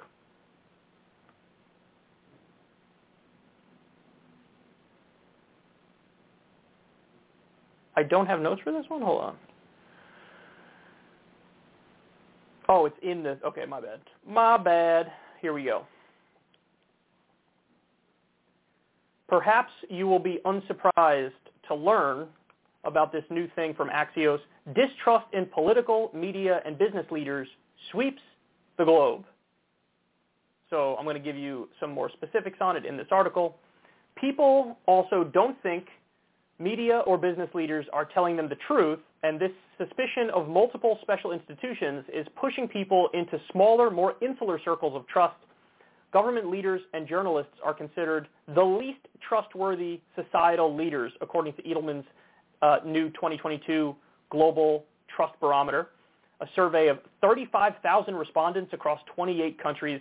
A majority of people globally believe journalists, 67%, government leaders, 66%, and business executives, 63%, are, quote, purposely trying to mislead people by saying things they know are false or gross exaggerations. Around the world, people fear the media is becoming more sensational for commercial gain, and the government leaders continue to exploit divisions for political gain. People who live in democracies are quickly losing trust in those democracies, while trust in authoritarian regimes, in China, the UAE, and Saudi Arabia, for example, is increasing among people who live under them. Wow. As trust in democratic institutions wanes, there are also growing doubts about capitalism. Developed democracies specifically lack economic optimism, per the survey. A trust gap has also increased between wealthy and low-income populations. As people become more skeptical of institutions, they are increasingly leaning into closer circles of trust. Throughout the pandemic, survey respondents say trust in people from other countries and people who live in other states, provinces, or regions has gone down, while trust in neighbors and coworkers has increased. Yeah, see, this is, um, I mean, look, it's a good sign of the current decline of not just the American empire, but the decline of the West more generally. Because as you become more skeptical of everything, your circle gets smaller and smaller and smaller, and now you're just at like friends, neighbors, and coworkers. It's the only people you trust. There's basically no big institutions that you trust. And listen, that's totally reasonable and understandable. Uh, in fact, it's something I myself feel, of course, because nobody's looking out for you among the group they listed. What business leaders have, you know, your concern in mind? What business leaders? Do corporate CEOs care about you? No. They care about like making their workers' wages lower and uh, you know, padding the bottom line with more profit by any means necessary. Uh, are politicians looking out for you? No, this is why the approval rating in Congress goes back and forth between like 7% and 25% when it's at its highest because everybody knows they're not representing us. You know, this is everybody's on to the game. They might not know all the specifics, but there's this intuitive sense that people get, like they're not looking out for us. And there was that study from Princeton years ago that came out, which found that uh, there's basically no correlation between the policies Americans want and what we end up getting. There, and the direct connection is between what the elite want and what they end up getting, whether it's corporations or billionaires. So the donor class gets what they want, and there's no correlation between what the people want and what we end up getting. Why would you trust politicians under that circumstance? They're wearing it on their sleeves how bad they are. It's an oligarchy. It's a kleptocracy. That's what we're currently living in. That's what it is functionally. Forget on paper. Forget what it nominally is. Has it actually functioned? Like an oligarchy, like a kleptocracy. So, and then the media, don't even get me started on the media. There's so many problems with mainstream media. I mean, it's endless. So just take the big networks, CNN, MSNBC, Fox News. CNN and MSNBC are biased in favor of the Democratic establishment. Now, don't get it twisted. Some people misinterpret that as, oh, they have a left-wing bias. That's not a left-wing bias. A left-wing bias would be a bias in favor of left-wing policies, such as raising the minimum wage, more unions, universal health care, ending wars, so on and so forth. They don't believe those things at all. They view their job as to give people roughly what's happening in the world, but then also defend the Democratic establishment. That's what they do. Now, Fox News defends the Republican establishment. So you have incredibly biased and partisan news and defense of the status quo and business as usual and the establishment. On Fox News, it's for the Republicans. On CNN and MSNBC, it's the Democrats. And then you have, you know, local news, for example, which generally does have higher trust than national news. But even at the local news, what do they do? They just scare you about like petty crime that's going on in your area. There's no big talk of systemic problems. There's no talk of, um, you know, national trends that are way more important that affect your life way more. It's just, you know, be scared of the convenience store getting robbed or whatever the hell it is. So you have all these institutions. None of them are looking out for you. And then the thing on sensationalism, well, that's obviously true. That's why you see, you know, they'll they'll talk about something with Trump that has nothing to do with anything because it it'll get clicks, or they'll bring up Kim and Kanye West because that'll get clicks. You know, so there are all these different biases that mainstream media has. And everybody's seeing it more now because there's been some very egregious examples of it recently. You know, and look, this isn't to say for example, that Joe Rogan has, uh, you know, that I agree with him on COVID stuff. I definitely don't. I have many disagreements with him on COVID stuff, and perhaps him and I will get into that uh, whenever the next time is that I'm on his show. But like when they did the whole Joe Rogan took horse paste, took horse medicine, that's just not true. That's not true. He took the human version of ivermectin. Now, granted, ivermectin has massively mixed results for how effective it is with treating COVID-19, and uh, but they were they could have said that. They didn't say that. They said, "Oh, he's taking horse medicine." Well, a lot of people looked at that and they were like, "You're trying to portray this in the most negative light possible because you don't like this guy. That's not honest. It's not." And so the distrust is absolutely positively earned. It's earned. You should distrust these people. And then new media, listen, I'm part of new media. I'm part of independent media. So I have every reason in the world to try to, you know, bolster this uh, field. And in many ways, I do feel like we do a much better job than others. But new media comes with its own baggage as well, and that's obvious. Because for every good person doing good work in new media, there's a charlatan pushing some bogus narrative and getting millions of views. And so there's ups and there's downs to new media as well, but people don't know who to trust, where to look, and all that stuff anymore. And they're not wrong. They're not wrong to feel that way. The interesting part is the trust in the authoritarian regimes growing stronger. Now, why is that? My guess is, and I don't know, you'd have to do more academic research on this to figure out the real reasons, and maybe more opinion polls, you get a much better sense of it. But my guess is that in authoritarian countries, um, since there's like total control, they're able to make changes and implement things way more effectively and efficiently. And so, because there isn't the messiness uh, that we have in this country, for example. Like our institutions, I mean, the only thing that's still functioning are like the Fed pumps trillions of dollars into corporate America whenever the hell they want.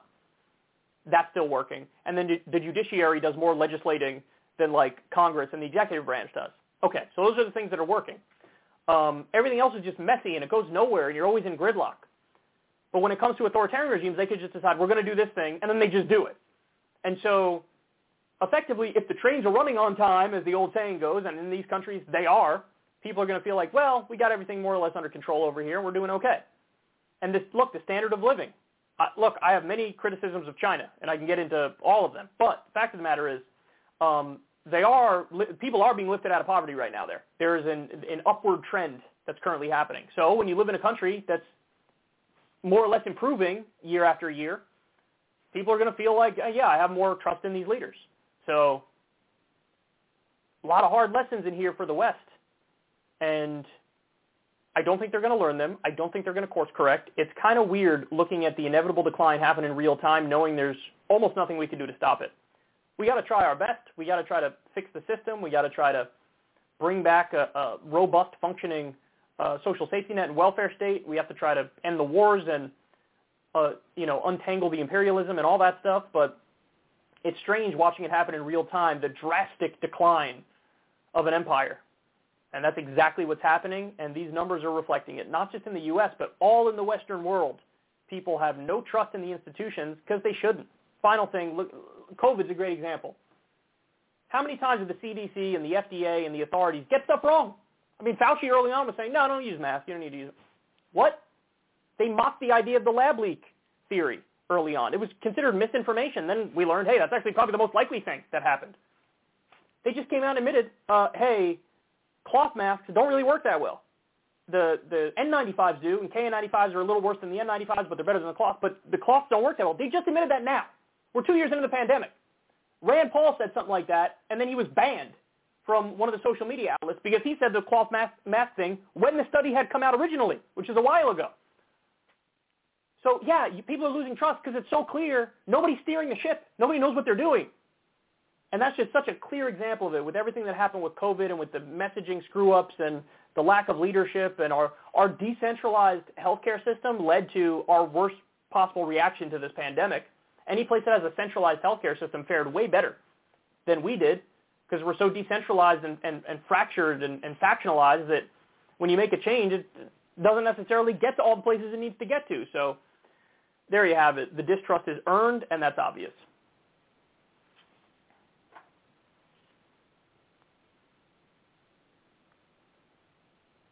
All right. Oh, this is a good one. This is a good one. You guys are going to get a kick out of this.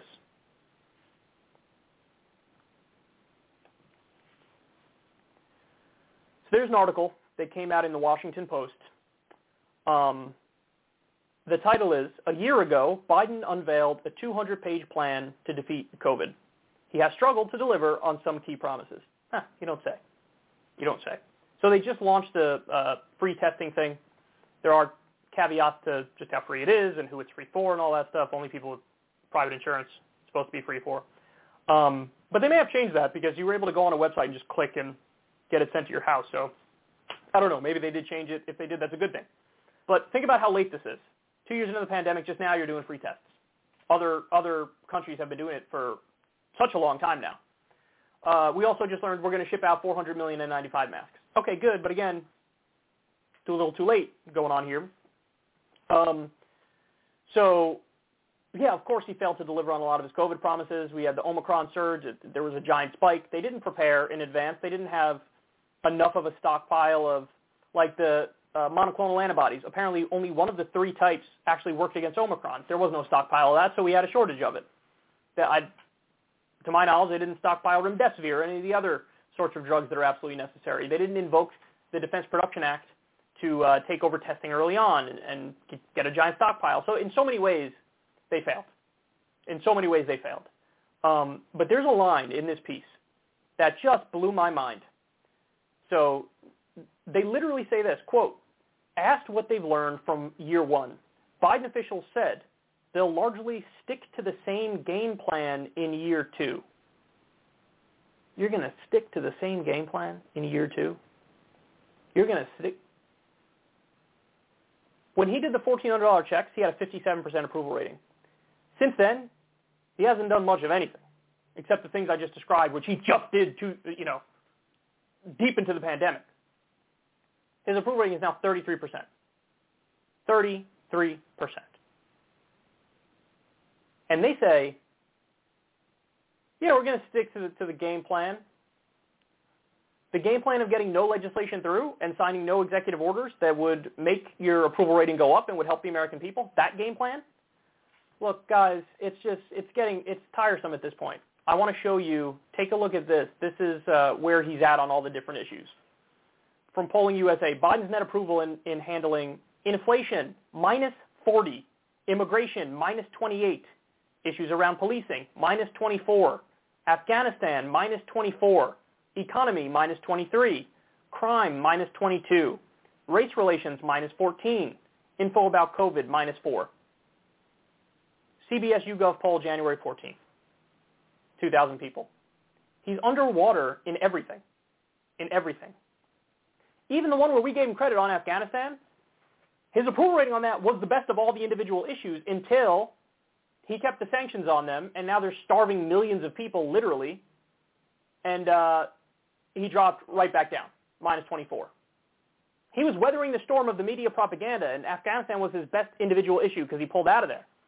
But then he did the sanctions, and which is killing people, and everybody he plummets again. Because of course you're going to plummet because you're starving an entire country.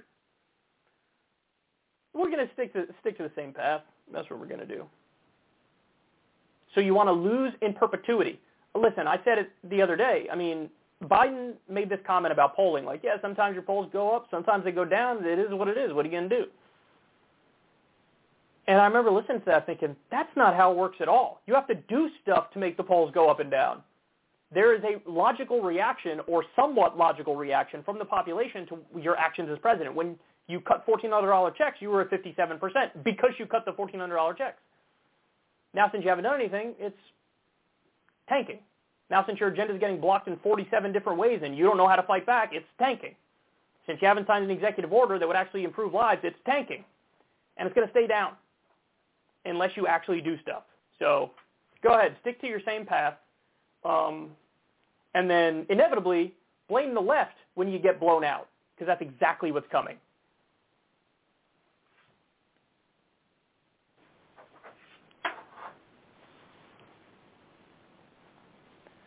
There's a televangelist by the name of Kenneth Copeland, And this guy is really something special. This he is one of the bigger scam artist televangelists that there are.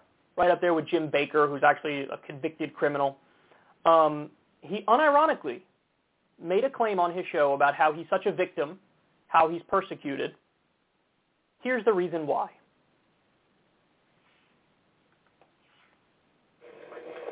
All you have to do, Jeremy, to incur a lot more persecution is buy two airplanes.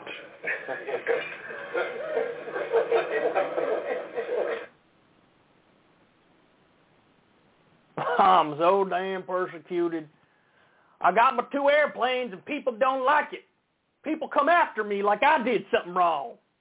Did I do anything wrong by getting two airplanes? Yeah. Yeah. This is this is what's called the prosperity gospel. There's a number of preachers in the prosperity gospel genre. And the whole idea that they push out there is Jesus wants you to be rich. Jesus effectively loves capitalism and wants you to be rich and wants you to grind and work hard. It's like hustler culture mixed with Christianity. It is incredibly toxic as it flips the message of Christianity directly on its head.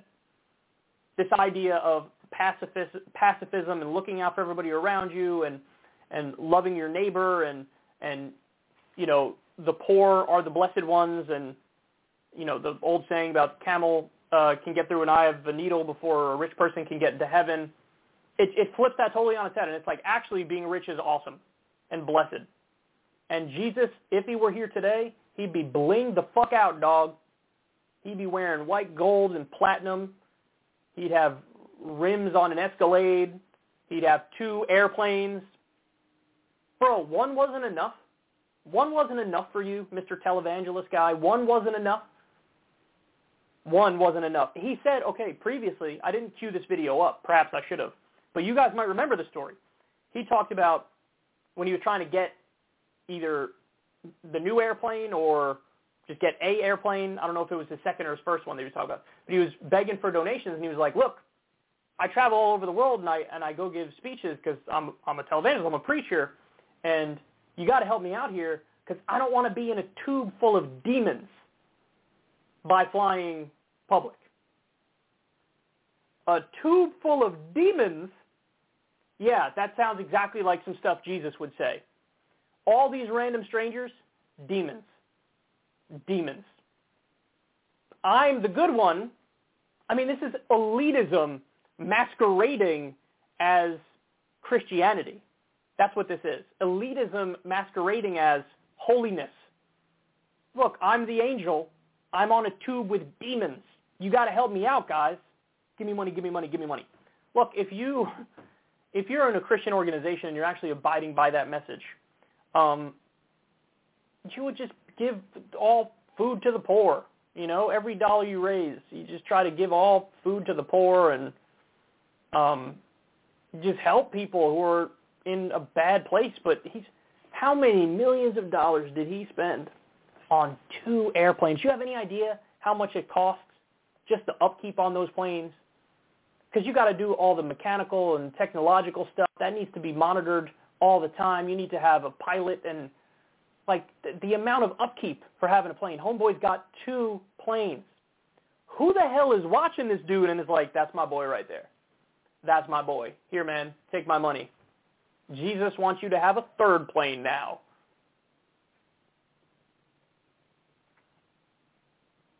I don't understand how in the year 2022 guys like this still make it, but they do. I mean, Pat Robertson had a pretty devoted following among you know geriatric people, uh, and I'm sure this guy, I'm sure it's all older people who listen to him too. But I mean, I guess the upside of the story is this stuff is dying out. This stuff is just fodder for laughter for young leftists who are like, seriously, so scammy. Every part of this is just so scammy. My God. You want to be persecuted, just buy a couple airplanes. Because yes, who's more persecuted than somebody with two airplanes? The persecuted are not, say, the roughly 500,000 homeless people in America, the tens of thousands of homeless veterans in the United States of America, the innocent people dying overseas because of our endless wars going on, the 80% of Americans living paycheck to paycheck, the half of working people who make $30,000 a year or less, the 30 million Americans without health insurance, the people who are going bankrupt for medical bills, these aren't persecuted people.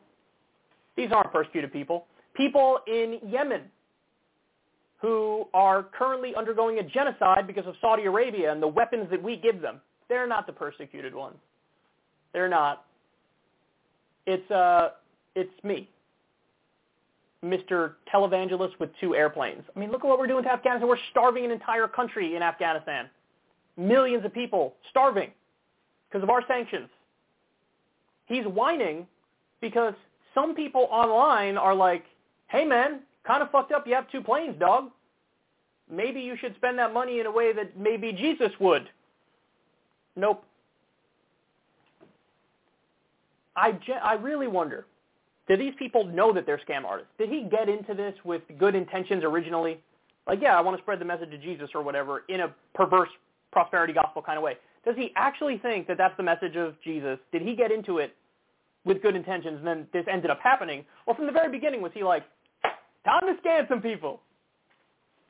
Let's do it.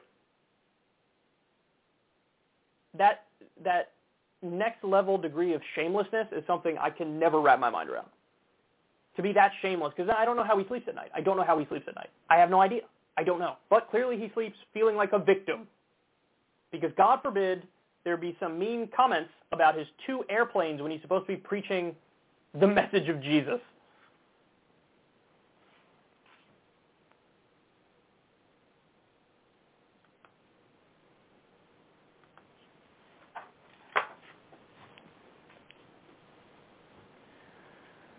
So here we have uh, Tomato Lorenzo going on Fox News, and um, what you're going to get here is uh, a tutorial in right-wing propaganda.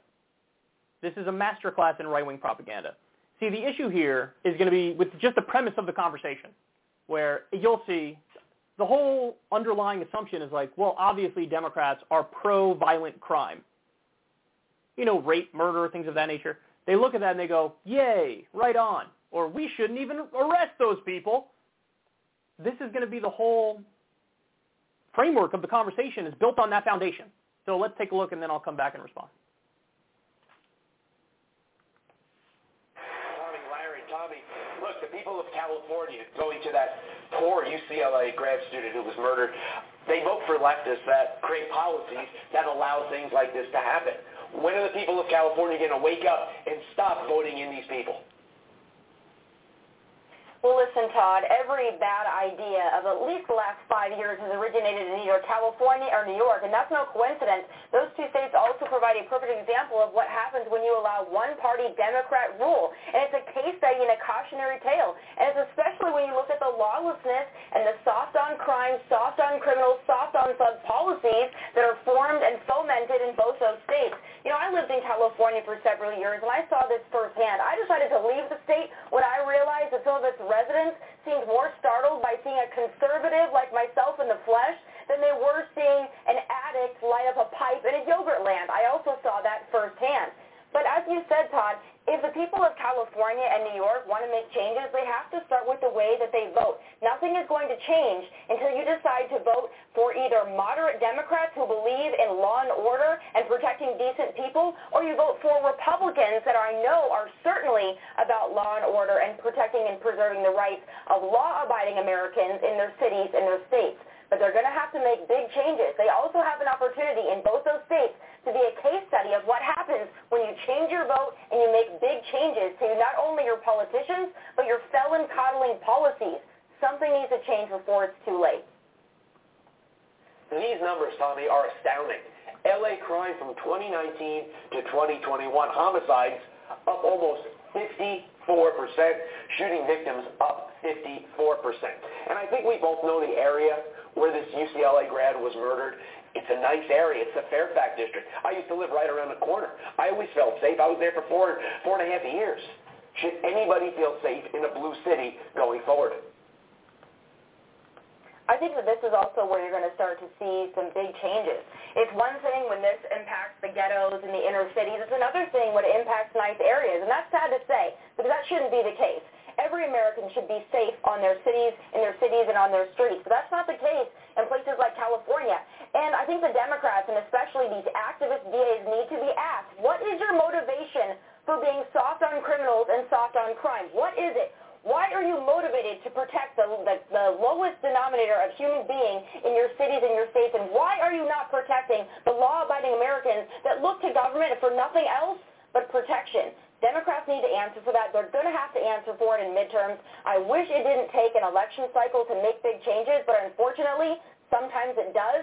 We have a big opportunity to make big changes, and that comes in November.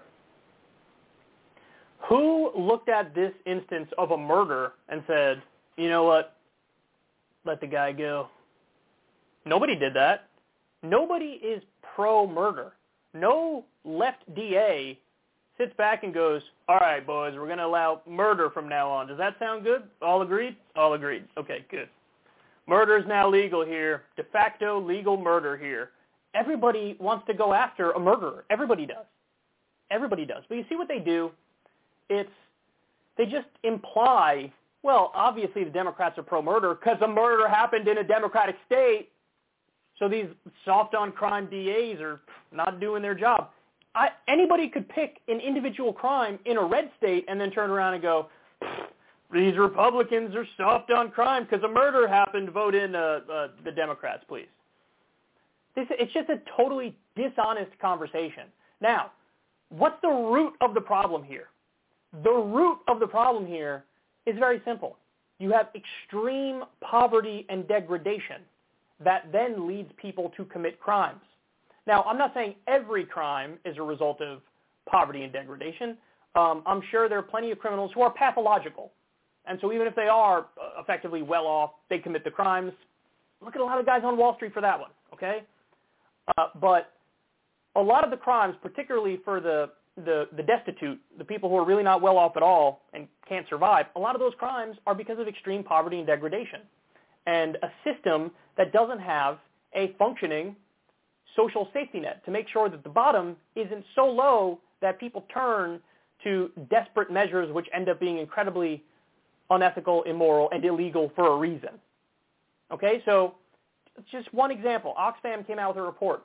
Billionaires during the pandemic gained $5 trillion in wealth. 5 trillion. As everybody else is losing ground at an alarming rate that's going to lead to more social instability. Of course it is. Of course it is. When people, not only do people not have a fraction of the pie, they don't even have crumbs. Yes, that's going to lead to a spike in crimes. There are macroeconomic factors and sociological factors which lead to an increase in crime. Now, in this particular instance, with a murderer, perhaps this guy was, you know, uh, not only has a history of violence, but maybe paranoid schizophrenic or something like that. So it does, I, I'm not making a claim about this particular murder because I don't have any of the details about this particular murder and the guy's mental state, so on and so forth. But this notion of just connecting Democrats to being pro-crime or allowing crime is absurd. The argument I've always made on this show is, yeah, I, I am a law and order guy. I'm tough on crimes, but only crimes that I think should actually be crimes. So this murderer, I'd throw the book at him. I'm sure they are going to throw the book at him. But yeah, when it comes to stuff like uh, the drug war, legalize all the drugs, free all the nonviolent drug offenders. That's called personal freedom. Put in your body whatever you want to put in your body as long as you're not hurting anybody else. And guess what? Joe Biden is uh, pro-drug war. And it's not like, well, you know, we waged the drug war, and so now uh, we succeeded and defeated crime. No, because we still have the drug war going on and we have a crime wave. Maybe that's not the issue. So only be tough on crimes that should actually be crimes. Here's one, for example, war crimes, the Iraq War, which almost all of our politicians voted for. There's something that's absolutely criminal. I'd be tough on that crime. I'd be tough on the crime of the U.S. sanctioning medicine going into Iran. Now, I believe in international law and order, too. Apparently, uh, Tomi Lahren and many on the right don't. They want us to be able to do whatever we want, violate whatever law we want, and it's okay because we mean well. No, I don't agree with that. But listen, when it comes to murder, rape, assault, crimes that should actually be crimes, I'm fine with throwing the book at people. I'm fine with being tough on crime. Um, but when it comes to non-violent offenses, when it comes to drug crimes, no, free those people. But really, if you want to reduce the crime rate, what you need to do is address the root problems here. If we implemented a, a social democratic program and people had health care, people had college, homeless people had a roof over their head, and we had, um, on top of just health care for everybody, you also have mental health care for everybody, so people can get their medicine, get counseling and things of that nature. If we set up a system where the bare necessities of life are met, then of course crime is going to drop incredibly fast. Of course it is, because there's not as many desperate people, and it's not like there's nowhere to turn. And now a lot of people feel like there's nowhere to turn. Again, this conversation is slightly different from a, a cold-blooded murderer. You have to look at the cases. You have to look at the specific case to get the information on that to determine what exactly happened. But broad macroeconomic and sociological trends can absolutely, if you if you address them properly, well, then you'll have a reduction in crime. But they're not interested in that conversation. They're interested in cheap political partisan gain, and that's what this is. That's exactly what this is. This is just blame the Democrats because there was crime, and so vote in Republicans. Well, Republicans are not going to address the uh, social conditions and the economic conditions, so they're not going to get to the root of what causes the crime. And um, they're also going to be unfairly and in an anti-freedom authoritarian way lock up the nonviolent drug offenders. So forgive me if this uh, pitch is not persuasive. It's not persuasive to anybody with an IQ above 80. Let's go back to Trump now. President Trump uh, spoke to Newsmax, which is you know one of the one of the top two most right-wing so-called news outlets in the country. It's Newsmax and One American News. Um, he was actually asked a decent question here from the interviewer. Very straightforward policy question. Hey, when Republicans get control, what's the number one policy issue that you guys are going to uh, push for? Look at his answer. Sounds like the Republicans are going to take back control of the Congress. And what would you like to see them do first? What should be priority number one if they do take back control? Number one, take back. That's what has to be number one. We have to take it back. These are radicalized, horrible people that hate our country. What they're doing with the open borders and and the judges and all of the things they've been doing is so sad. And then you look at Afghanistan as a topper, the way they came out. We were coming out, and we were coming out strong with dignity. There's never been a lower point than what happened with uh, Afghanistan, in my opinion. So we've got to, number one, we've got to win the House, and I think we can win the Senate also. We should win the House maybe handily, and I think we should win the Senate. Not a single policy was mentioned. Not a single answer was given well, first you got to win, got to win the House, got to win the Senate. You know, you look at what's happening now; it's terrible. They got open borders, so bad. Biden is deporting more than Trump did. Biden is using Title 42 and saying, "Hey, we have a pandemic, so people don't even get due process. Just ship them out immediately." He's already deported more than Trump has. Biden is being just as Trumpy on the border as Trump, if not more Trumpy. So when they say uh, open borders, on what planet? He's kept another Trump policy he kept in place, remain in Mexico. But he's asked, what's your first policy thing that you guys would do? And he just rambles about, we got to win, winning is good. I don't like what's going on with the open borders. Um, Afghanistan, look at what happened with that. It was a mess. Well, hold on. He's talking about the withdrawal from Afghanistan. That's the thing that you only said you would do, but you didn't do. Biden actually followed through and did it. You should be thanking him. You should be saying, hey, man, awesome. You implemented the policy that I said I wanted. Because you talked about getting out of Afghanistan, but now all of a sudden it's, well, if I got out, I would have gotten out in a way that was more better, and we had more, you know, things happening that weren't bad things. Because I don't like bad things, I like good things, and there were very, very bad things that were happening, and so therefore, you know, I don't, I don't like what happened. Whether it's Trump that got out, or Biden, or Obama, or anybody, or whatever, whoever the next president is, it would have imploded because that's just the government was fake. It was, it was a puppet government. It was a house of cards. So of course that would have happened. I defended Biden when he pulled out because, as a matter of principle, we should have pulled out. Trump flips. He used to say we got to do it. Then when somebody does it, he's like, no, not like that. The real criticism is we're starving the country through sanctions, but of course Trump doesn't touch on that at all. But not a single answer. He doesn't give a single answer. He vaguely brings up how we don't like what's happening with the border and we don't like what's happening with Afghanistan, but he's asked what policy thing, and Look, what does this show you? It shows you something very simple. Trump is he's all about himself. He's a narcissist. He's not thinking about the policies he would implement if he gets back in power. He just wants to get back in power. The first I would have an answer for that immediately if I was asked that question. Immediately. He doesn't. He doesn't have it because he's not thinking about it. He wants to be president again, and it's not about the policies. This is why the 2016 Trump campaign was way better than the 2020 Trump campaign. Because you remember that closing ad from Trump where he was talking about he did talk more about policy, and he talked about how we got an elite, uh, a system of elites where they rig it against the average people, and I'm going to fight for the average people, blah, blah, blah. Then you look at his 2020 closing campaign ad, and he's like dancing to some goofy-ass music. He lost his the, the pseudo fake populist touch that he had, and he still hasn't found it. He's totally morphed into a Fox News grandpa. And the scary thing is, even being a Fox News grandpa without a hint of populism left anymore, he still might end up winning because the Democrats are just that bad right now. God damn, man. That's the easiest political question to answer if you actually care about policy and fixing the country. And he didn't have an answer. He didn't have an answer. Cult. Cult of personality. The people who are still with him, it's all about just him. And um, that's why he said he's axing Pence for a 2024 run. And the litmus test for being with him on the ticket is personal loyalty and admitting that the 2020 race was wasn't fair. That's his litmus. Nothing to do with policy, nothing to do with ideology. It was never about that with him. Never. I know you guys know that, but it's just astounding when he's asked a direct question. He's now probably the favorite for 2024. He can't even answer, well, what's the first policy thing you do? Can't even answer hasn't thought about it for even a split second, not at all, because it's all just personal to him. It's all about him and his ego and his image.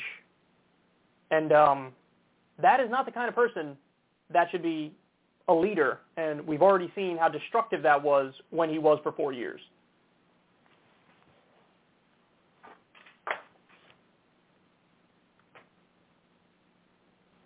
Okay, final story of the day.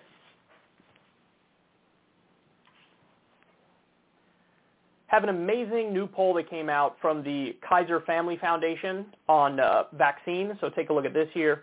About half of unvaccinated adults say nothing will convince them to get a COVID-19 vaccine. Nothing, 48% would convince them. More research or transparency, 12%. If it were required for work slash if it were mandatory, 6% money and large sums of money, 5%.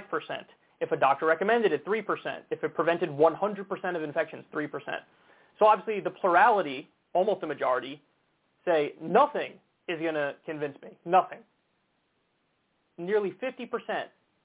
There's absolutely nothing you could say to me or no amount of research or evidence or data that would push me in the direction of getting the vaccine. That's really astounding. Now, by the way, I don't really believe all of the the numbers here. Um, I think some of them are underreported, and we can talk about that more in a second. But let me continue to show you the graphs here. So uh, this one is Switzerland. COVID-19 weekly death rate by vaccination status, all ages. Unvaccinated people, there are 13 deaths per 100,000 people for unvaccinated people. 1.44 for fully vaccinated no booster, and then uh, 0.27 for fully vaccinated plus booster. Let's go to the next one. So this is weekly cases in New York City. Not fully vaccinated, the line goes straight up. Vaccinated, the line ticks up just a touch. And then you see underneath there we have the Seattle area. Not fully vaccinated, it shoots straight up. Vaccinated, it shoots up a little bit, but nowhere near as much.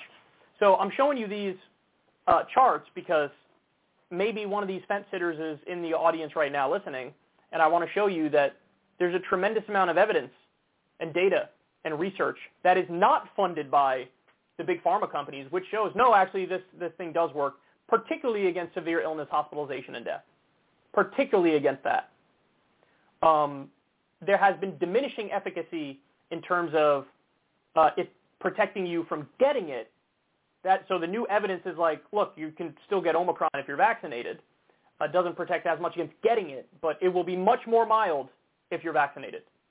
because the virus has evolved, so the original vaccines don't work perfectly in, in terms of you don't get it, but you, generally speaking, you don't end up in the hospital and you don't end up dying from it.